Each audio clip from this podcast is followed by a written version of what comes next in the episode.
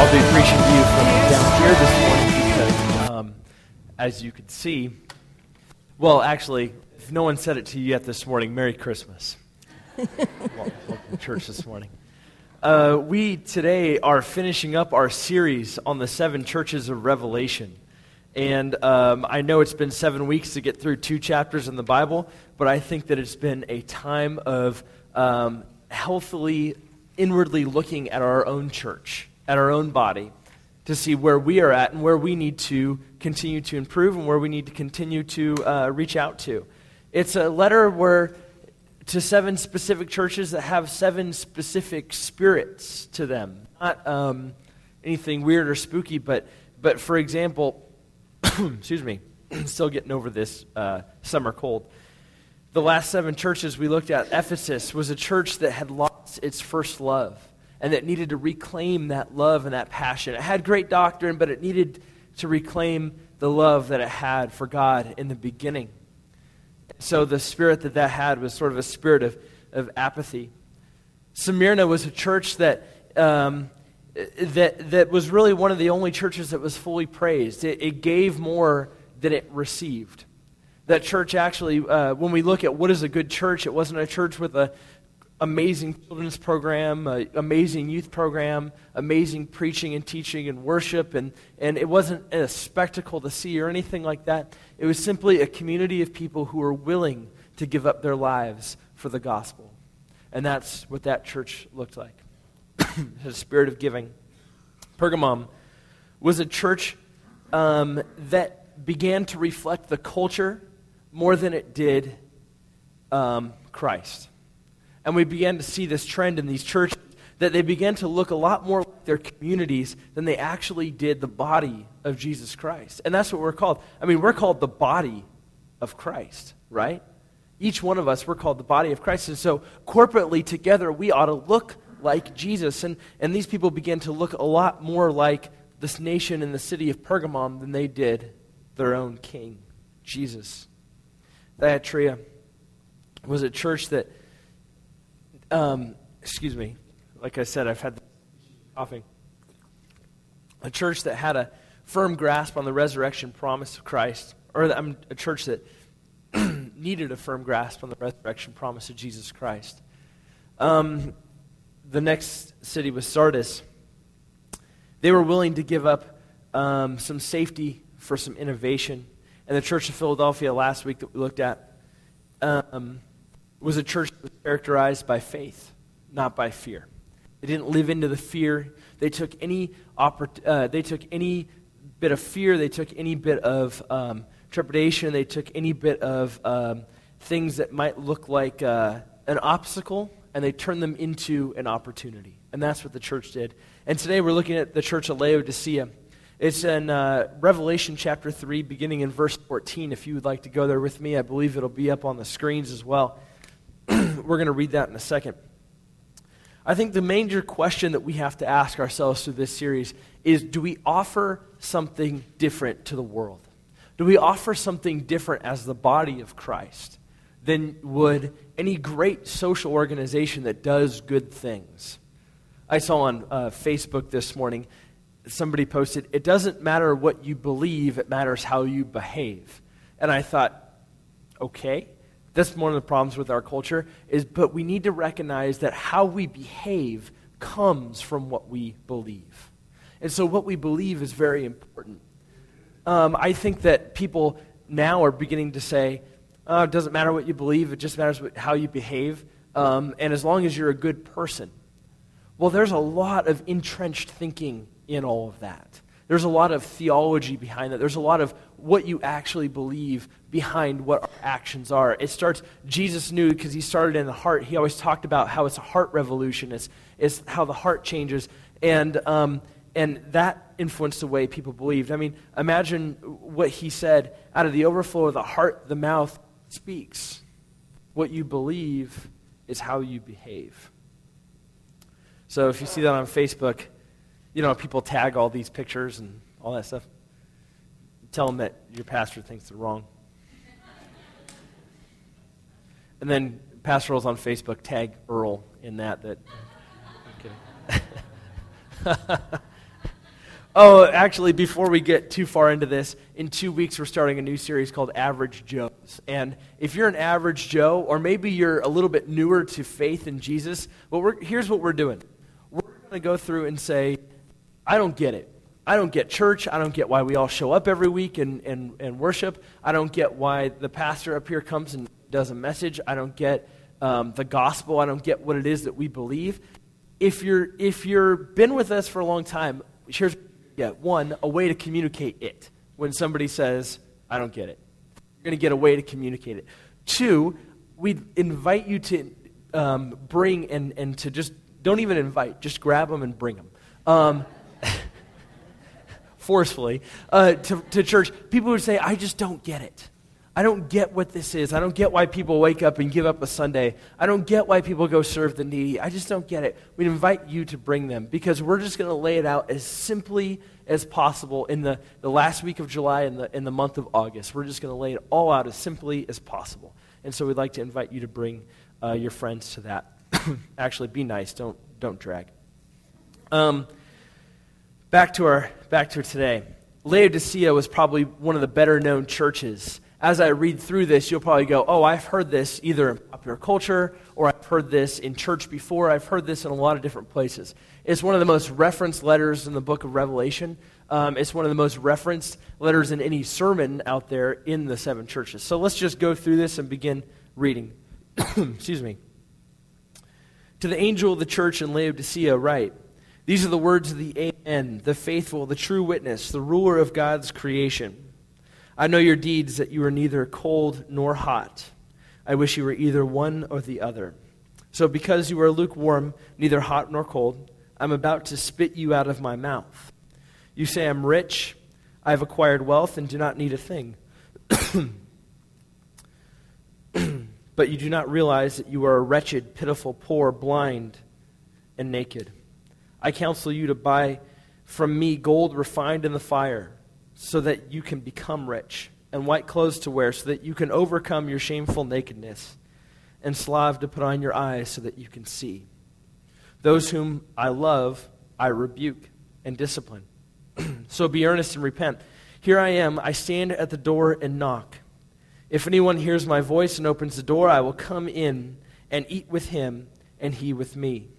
To him who overcomes, I will give the right to sit with me on my throne just as I overcame and sat down with my Father on his throne. He who has an ear to hear, let him hear what the Spirit says to the seven churches. so, like I said, many of you have probably heard a little bit of this letter before. Let me lay out what the city of Laodicea looked like. It was actually at the center of a lot of trading routes. And so it was a very rich and prosperous city. Uh, this city was known for its wealth. It had three chief industries the industries, and they're referenced all throughout the letter, but the three industries that they had, excuse me, the three industries that they had were banking, uh, textiles, so clothing manufacturing, and um, medical supplies, equipment, and a medical school. And so they had these three industries that characterized this town. And because of these three industries, they were super wealthy. Their banking industry took in money from all over the place and brought it into the center of the town because um, it was at the center of trade routes. So common traders would come in. If they had a large deposit, it was not safe to travel at the time with a lot of money because people would uh, rob you and take it from you. And what are you going to do? Call the FBI? Call the police? I mean, there's really nothing you could do. And so they would deposit it in the town, so the town was just loaded with wealth. In fact, the town was took great pride in the fact that they were destroyed twice by earthquakes. And two times they didn't need to stop taxes to Caesar, they didn't need um, any outside help, but they built their town back up completely by themselves. They didn't need any outside help. They were able to finance the entire operation two times within a couple hundred years of each other, which is a pretty big deal in the ancient world. I mean, we see buildings come up and come down pretty readily and pretty easily. In Las Vegas, they're always imploding something and just a skyscraper goes up the next day. Um, you look at different skylines, and skyscrapers just go up and come down. No big deal. Well, this was a big deal in the ancient world. You couldn't just say, oh, we're just going to build a new building, uh, it'll be done in a year. It, it, it was a 30, 40, 50 year process for some of these buildings. So it was a pretty remarkable deal that they've completely rebuilt themselves twice in the span of a couple hundred years. Because of this, the city looked at themselves and said, We don't need anybody else. We don't need help from the outside world. We don't need the emperor to come in and bail us out. We're good. We're self reliant. We don't need help from anybody. The church began to look this way as well. Um, the church began to say, hey, we don't need help from anybody else, so we're not being persecuted. We're okay. This, the city, you know, the one thing about the city, although it was rich, although it was powerful, although it, they made their own clothing, they made medical supplies, so there was more readily available in the town, although they had all of it, the one thing about the city was that they were cut off their source of life, which was water. And the church began to reflect this as well. They were cut off from their source of life, who is Jesus. And so here's the way that John, or, or Jesus through John's writing, excuse me, says this. He says, I know your deeds, that you are neither cold nor hot. I wish you were either one or the other. So because you are lukewarm, neither hot nor cold, I'm about to spit you out of my mouth. There were natural hot springs to the north of them. And people traveled there on vacation to go sit in these natural hot springs because they had a medicinal, and it was believed a healing value that they, they had. I just think hot springs smell funny. They smell like sulfur, kind of gross. And then below them in Colossae, they had natural cool springs, which people came from all over to drink. So people drank this cool, refreshing water. But Laodicea was sort of in the middle of a couple areas where they couldn't get that water pumped to them and, and it was difficult to get water. And so, six miles away, their water was pumped to them through clay pipes. And so, as, these, as this water would come into the city, it was full of clay and rocks and it was dirty. It was almost like if you were to pour it into a glass and hold it up and look at it, you would have been looking at some, you know, the murky coffee water you get at the bottom of your iced coffee? Yeah, you guys all saying, yeah, I know that because I love that murky coffee water at the bottom of. I, I wait. I get extra ice in my coffee so that I can have murky coffee water. I know, but they would have been looking at like this murky, disgusting, clay-ridden, lukewarm water.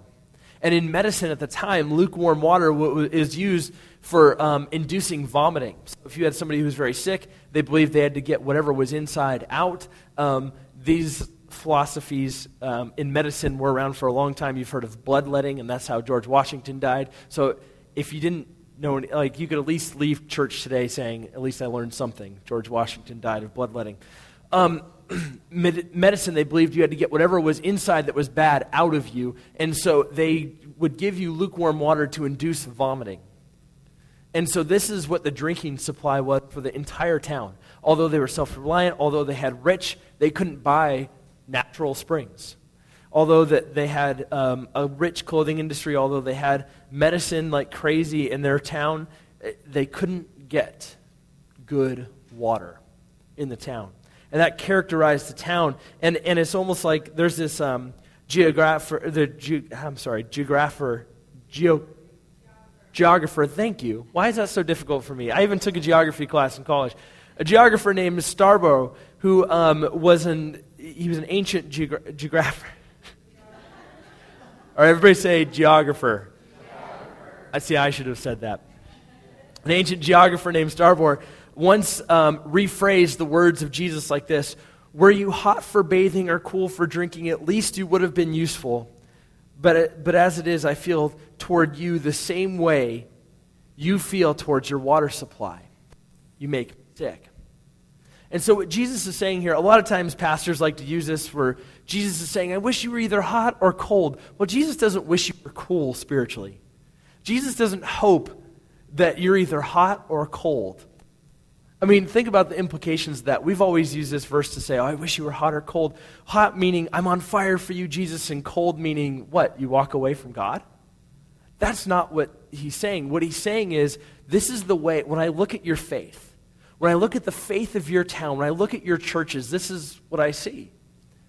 I wish you were either one or the other. I wish you were like this natural hot spring, which brings a healing value and actually has a purpose. Or I wish you were like this cool spring, which has a purpose. But the way I look at my church is like when I drink this lukewarm cup of water and want to hurl. And that's what Jesus is saying to one of his churches. Wow.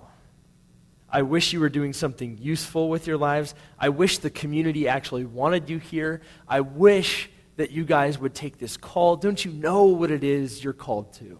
Don't you know who you are? And that's what was going on in this church. This church had so lost touch with who what Christ had called them to be that they were essentially useless to their own community. A church ought to be useful. A church ought to be wanted by their community. Members of the community, we ought to go knock on doors and say, hey, if Neighborhood Christian Fellowship were, were to just implode tomorrow, what would you miss about us? And they should be able to say, I miss that I know people have gone there and been saved. I know that, that people have gone there and had relationships redeemed. I know that I've seen people go in and come out completely different people. I know that I've been served and my community's been served. I mean, the church should enjoy the favor of the community. And it says that in a number of different places in the, in the Gospels, or I'm sorry, in the book of Acts and things like that, because the church should do such great work for the community that the, church, that the community demands the church's presence there. This was a church who had completely lost relevance in their own community. Oftentimes, when churches turn inward and only focus inward, they completely lose relevance to the outside world. Every week we have this Thursday food truck event, and it was so cool. This last week, we had a band playing classic rock songs outside, and we had people that we were talking with that were our neighbors. And it's a great way for us to intentionally be outward focused.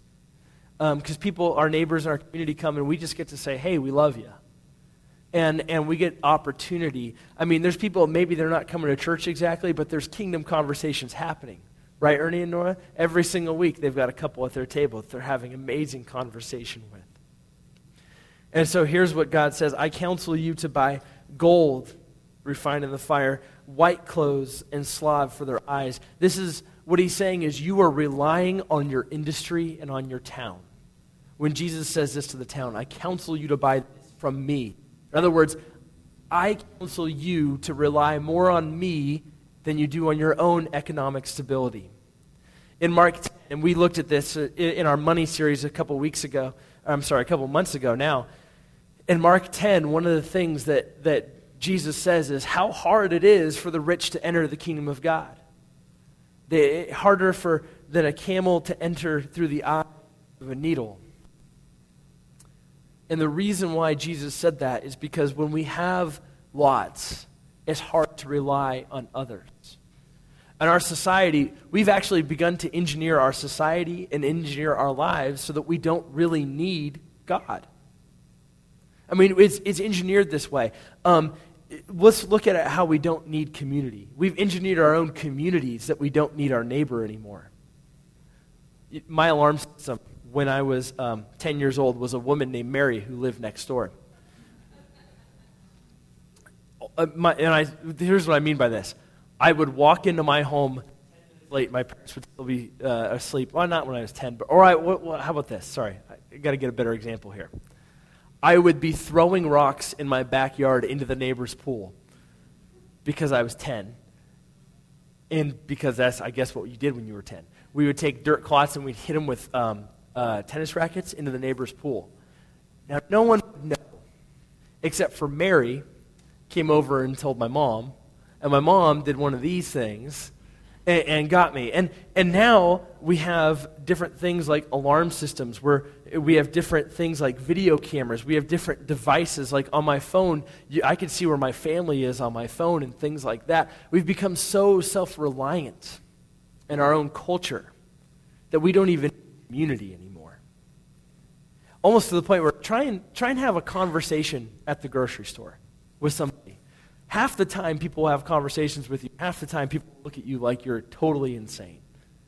Um, because talking to your neighbor, talking to people in your community is even a little bit strange, a little bit taboo.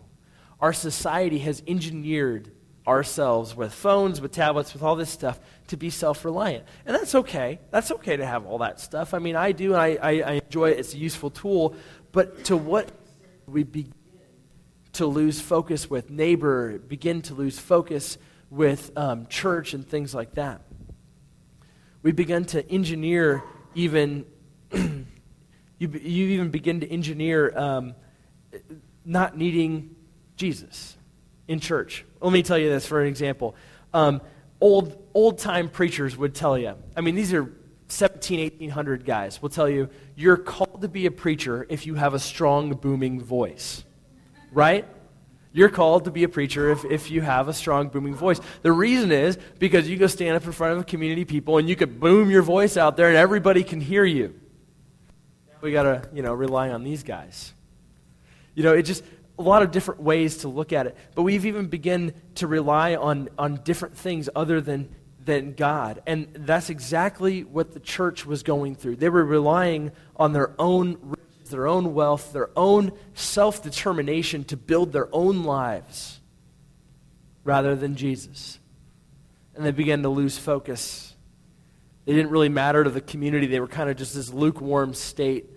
And Jesus said, When I look at this church, it just makes me feel the same way you feel about your own water supply. You just try and help them get a, a grasp of what it is, to get a grasp of what it is, um, Jesus, how, how Jesus felt about them. Excuse me. Um, one of the ways that the church became so self reliant is in the medical industry of this town. Jesus said, I, I counsel you to buy slav from me for your eyes. Slav was thought to help your eyes. It was a paste that you put over your eyes, and it was uh, to cure blindness. And I, I can just imagine Jesus saying to the town, Don't you know that I'm your healer? Don't you know that I could heal you? So buy this from me. In other words, rely on me for healing, relying on these ridiculous medical things. Now, Am I saying medicine's bad? Not even remotely. Not even at all. God has built people up to do medicine and, and given people wisdom and, and things like that. In fact, I'm very grateful for medicine. But what he was saying is you're buying into all this stuff that just is stuff. You know, it has no medicinal value. You're just buying into it to try and cure your own things. Why not come to me first? So the church began to engineer their lives to not even need God. Sometimes different things in our own lives become God. Sometimes our marriages become gods to us because that's where we feel love. And it's great to be in a great loving marriage, but we need to feel love and have love come from God so that we can better love in our marriages. Sometimes our um, sometimes we engineer God out of our lives and in our jobs. We take our job as our source of income and our provider, and, and slowly we begin to stop praying, Lord, give us this day our daily bread, because we rely so much on our jobs. In Scripture, different people started to do this. In 1 Chronicles chapter 21, we'll go there in a second. David got in big trouble with God because he was feeling this need for self reliance. and I think there's a certain like fine line that you walk with self-reliance. I think God wants you to be able to take care of yourself while also leaning on him the whole time. But in 1 Chronicles 21, David did something that was completely detestable to the Lord.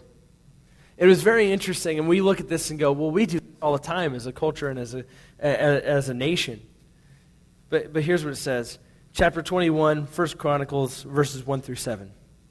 Satan rose up against Israel and incited David to take a census of Israel. So David said to Joab and the commanders of the troops, Go and count the Israelites from Beersheba to Dan. Then report back to me so that I may know how many there are. But Joab replied, May the Lord multiply his troops a hundred times over, my lord, the king. Are not all my lord's subjects? Why does my lord want to do this? Why should he bring guilt on Israel? The king's words, however, overruled Joab. So Joab left and went throughout Israel, then came back to Jerusalem. Joab reported the number of the fighting men to David and all of Israel. So there were 1,100,000 men who could handle a sword, including 470,000 in Judah. Now, why would a military census be detestable to God? Because it's essentially saying, I want to know if I could survive without God. I want to know if I could be protected in my own city, in my own town, and do whatever I want to do without God. Because look at the trend in Israel. They would disobey God, and God would send another nation and come and destroy them. So if you have a strong military, strong powers, if you have a lot of people, then you could defend yourself.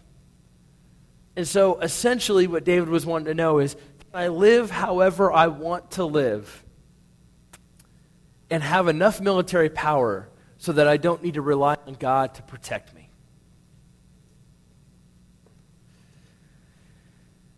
So David's census became one of the last things that he did. It angered God because he was effectively engineering God out of Israel. And it angered him. The Pharisees did things like this as well. They began to, to take God's law that he gave to them and, and, and, they began to change Him and make Him things that they could do and make Him things that they would, that would make the Pharisees look good. Jesus had quite a bit to say about this in Matthew chapter 23. we're getting there. In Matthew chapter 23, Jesus had quite a bit of things to say about this. Verses 25 through 28. Let me just go ahead and read these to you. Woe to you, teachers of the law and Pharisees, you hypocrites! You clean the outside of the cup and the dish, but inside they are full of greed and self indulgence. Blind Pharisees!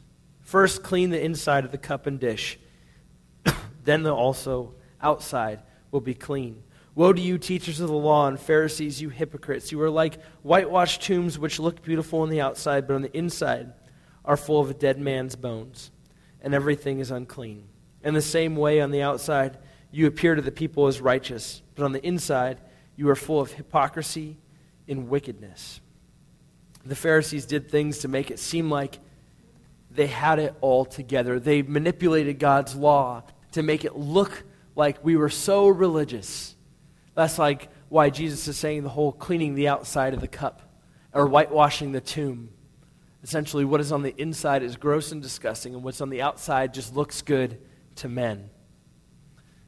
And the Pharisees said, We want to just make it look like we have it all together and we have the favor of God. Don't we do this all the time in our lives? Don't, doesn't our inner Pharisee come out when we throw a smile, when inwardly we're being torn up? Doesn't our inner Pharisee come out when we say we're trying, when we try to look better than other people? Our inner Pharisee tends to want to come out, and our inner Pharisee really is this whitewashed tomb. It's really this lukewarm, gritty, nasty water.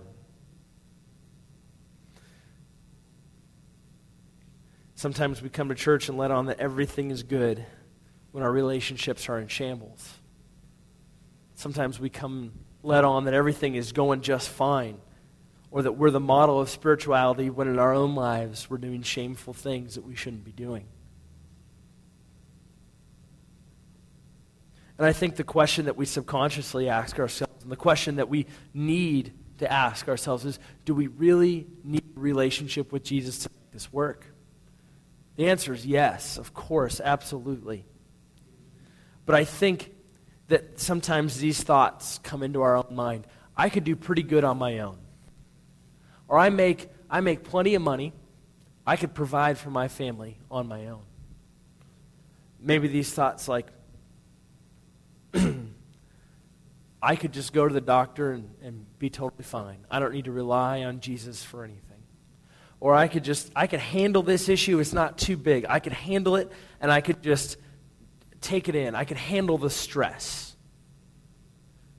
But really, what God is saying is give that back over to me. We tend to want to be these people who could handle everything. We tend to want to be these people who are self reliant, who are strong, because that's what's praised in our society.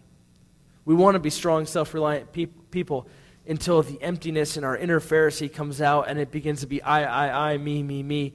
But the, the truth remains is although we can be self reliant some of the time, we can't be self reliant all the time. And we need to begin to rely on Jesus far more than we have now. When we go down the road of complete and total self reliance, there's extremes. One of the extremes looks like um, an entire nation, North Korea. North Korea, their motto in English is self reliance, that we could rely on ourselves. And they've become so isolated, they're an island, you, you, they're so poor and impoverished and isolated that they won't allow help from any outside country.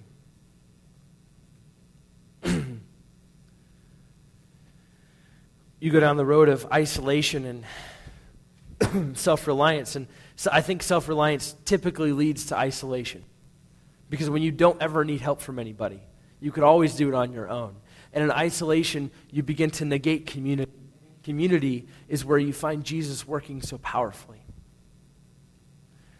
I mean, I think it's one of the reasons why Jesus says, Those whom I love, I rebuke. That word rebuke here is very interesting. It's a lot of times we think of rebuke as a negative thing. But the word rebuke here actually literally translated means to honor. In other words, I love you so much, I'm going to honor you with telling you you're going the wrong way. Now, in community, you could be rebuked, but in isolation, you can't be. So, to, to whom I love, I rebuke and, dis, and discipline. So be earnest and repent. Here I am. I stand at the door and knock. If anyone hears my voice and opens the door, I will come in and eat with him and he with me. now, a lot of scholars believe that what the meal that Jesus is talking about is communion. Jesus is the reason for that divine meal. And he says, Here I am, I'm standing at the door and knocking. And a lot of us look at this picture of Jesus knocking on a door with do- no doorknob, and we think of like the door of our house. But he's talking to a church here. He's not talking to somebody in their house, he's talking to an entire church. It's like Jesus is standing out there knocking on the door, and it becomes so much about I, me, and our inner Pharisee that comes out that we can't even hear Jesus knocking on the door. And that's what was happening in this town of Laodicea. There was no repentance, there was no submission, there was nothing. It was complete self reliance. And Jesus simply has this call to submit and repent. He says, if that's you, I want you to submit and to repent. The only cure for self reliance is submission, is submitting your life to Christ and saying, Jesus, you are, are my strength, you are my shield, you are my rock, and you're the only one that can lead me. On my own, I, I constantly fail. But with you, all things are possible. So submit and repent. Repent means to go the opposite direction. This is a church that was completely useless to the community. I told you last week we had somebody come into our church and, and was sort of hiding. And, um, and they did a, a survey of our church, and they, they, they were a consultant, and they looked in. And what I'm looking for is a baseline for our church, where we are at and where we need to go for the future. And he asked this question of, of church people. And, and, you know, we have good things happening here at NCF. We have great things, and, and that came out in the report. And we have some things at NCF. And one of the things that, that he asked is if this church were no longer in this community, how would it be missed? And as I was looking at these results, I thought, oh, good, somebody tell me something good. Um, and, I, and I saw these results, and I'm just going to read them for you very telling of where we're at now and where we need to be. So, what would be missed at NCF? Things held on the property, so events, things like that. The playground, basketball courts, food trucks, partnerships with, with dot coms and APU. And then somebody said, I think, I, I've been thinking about that, and I can't think of a thing. Well, when I read that word, nothing, that just sort of hit me like a ton of bricks. And I thought, wow, our church is sort of a little snapshot of each one of these seven churches, but where it says, um, To those whom I love, I rebuke and discipline.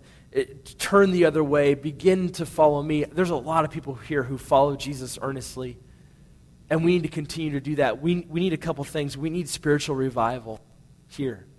If you're here and, and you've been so self reliant, chances are chances are you're not letting Jesus in to do the down, dirty, gritty work in your life.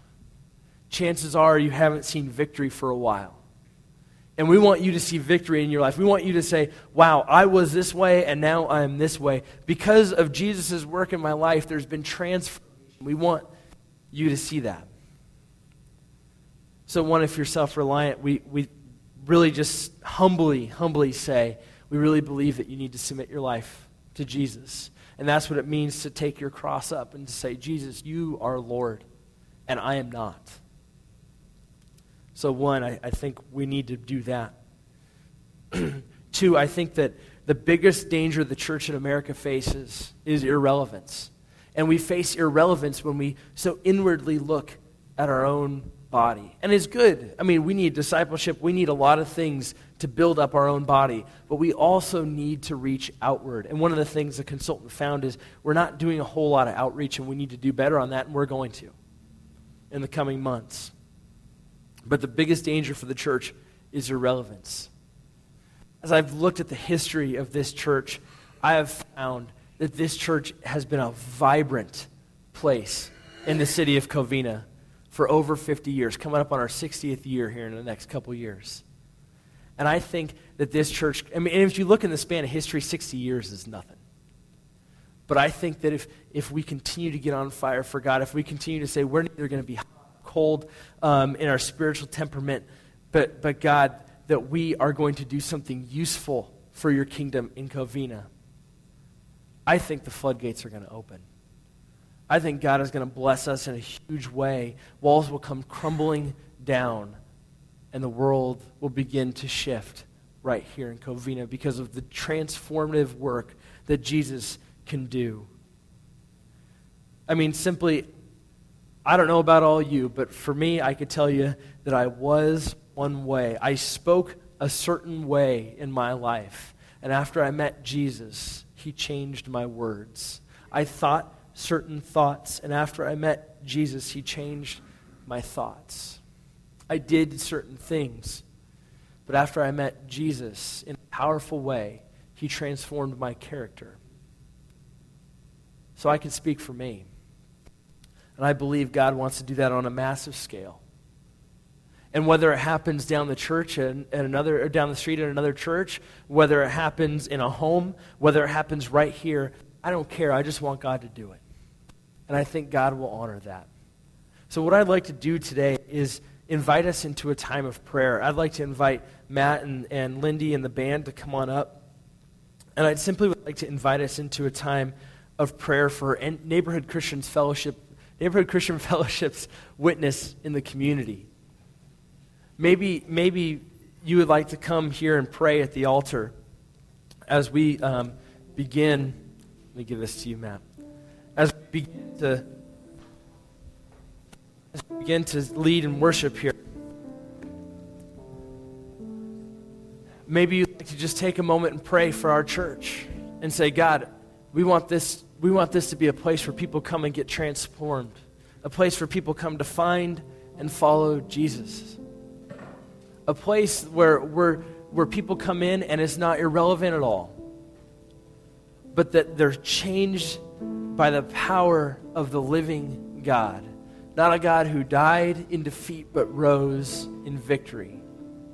Maybe you just want to come and pray today, and so we want to invite that for you right now. And I'm going to lead us in a moment of prayer, and we're going to sing a song here in a moment that is really kind of an anthem. Let's pray.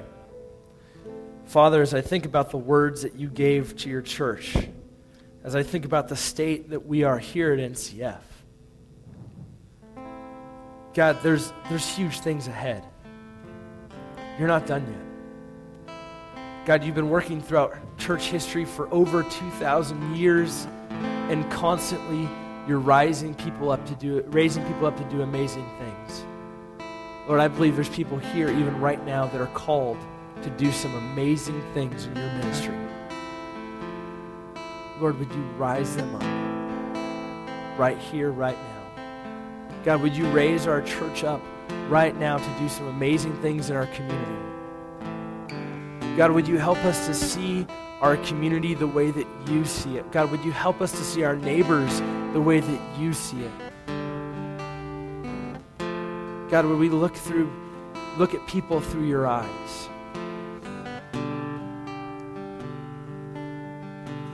God, I know that it, it is just tough when I read these words. Those whom I love, I rebuke and discipline.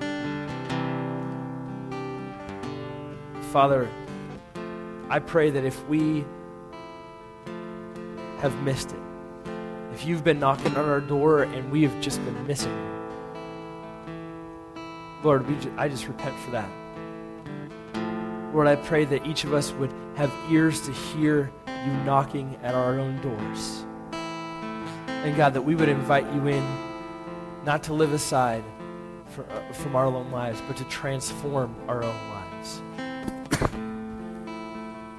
Father, there's some of us here today who have heard that call. There's some of us here today who are so self reliant and, and, and want to do everything on our own that we've completely engineered you out of our lives.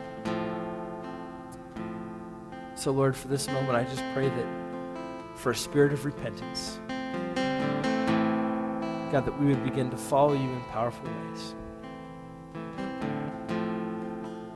Lord, and that we would sit, take a back seat to our own selves and allow you to take control, to do the transformative work in our own lives. In the name of Jesus, amen. Invite you to come and pray as you feel led. You're the God of this city. You're the King of these people. You're the Lord of this nation. You are. You're the light in this darkness. The hope to the hopeless. You're the peace to the restless.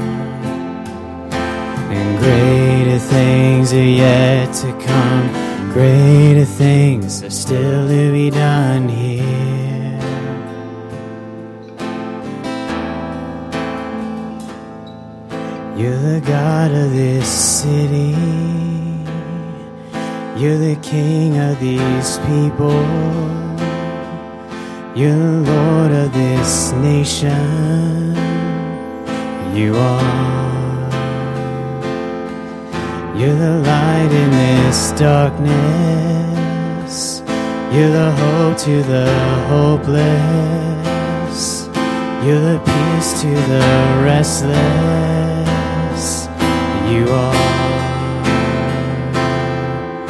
And there is no one like our God.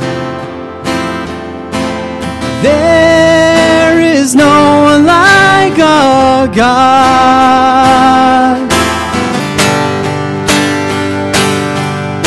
And greater things are yet to come. Greater things still to be done in this city.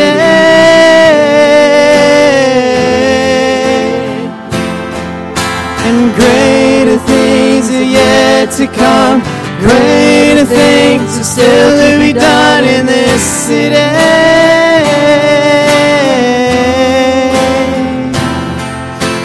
Greater things are yet to come, and greater things are still to be done in this city.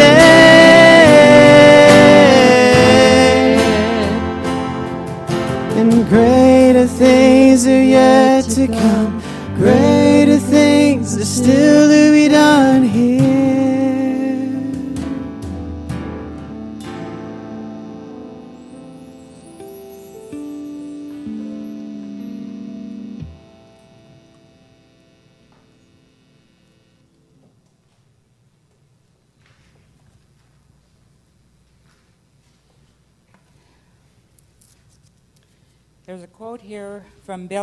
that I thought was both interesting and relevant to today.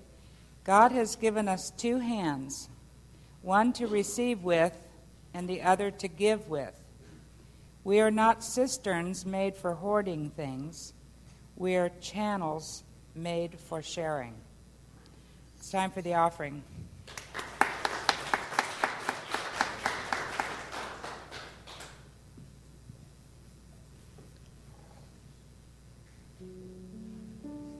Dear Heavenly Father, we thank you for your many blessings.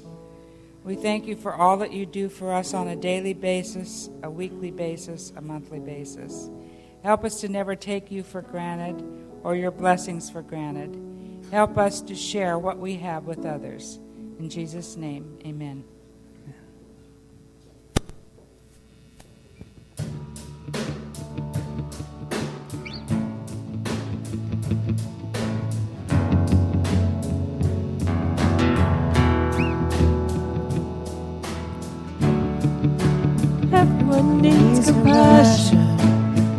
That's never failing. Let mercy fall on me.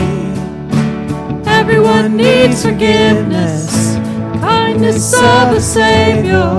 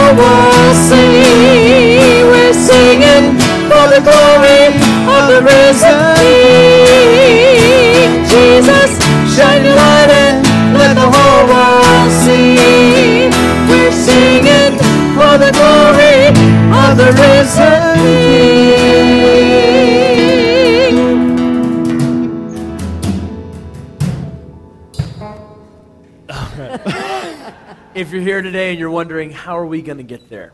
What are we going to do to get there? You're going to see some events coming in the next couple months. We're going to have trainings and things coming in the next couple months because you might be saying, hey, I've been self reliant my entire life. How do I get there? We're going to have a lot of things coming up. So I just want to encourage you for that. Let's pray. Father, send us into this world. God, not as people who just came from church and need to kick our shoes off and go relax, but God, as your ambassadors, as people who, who bring your kingdom to everywhere that we go.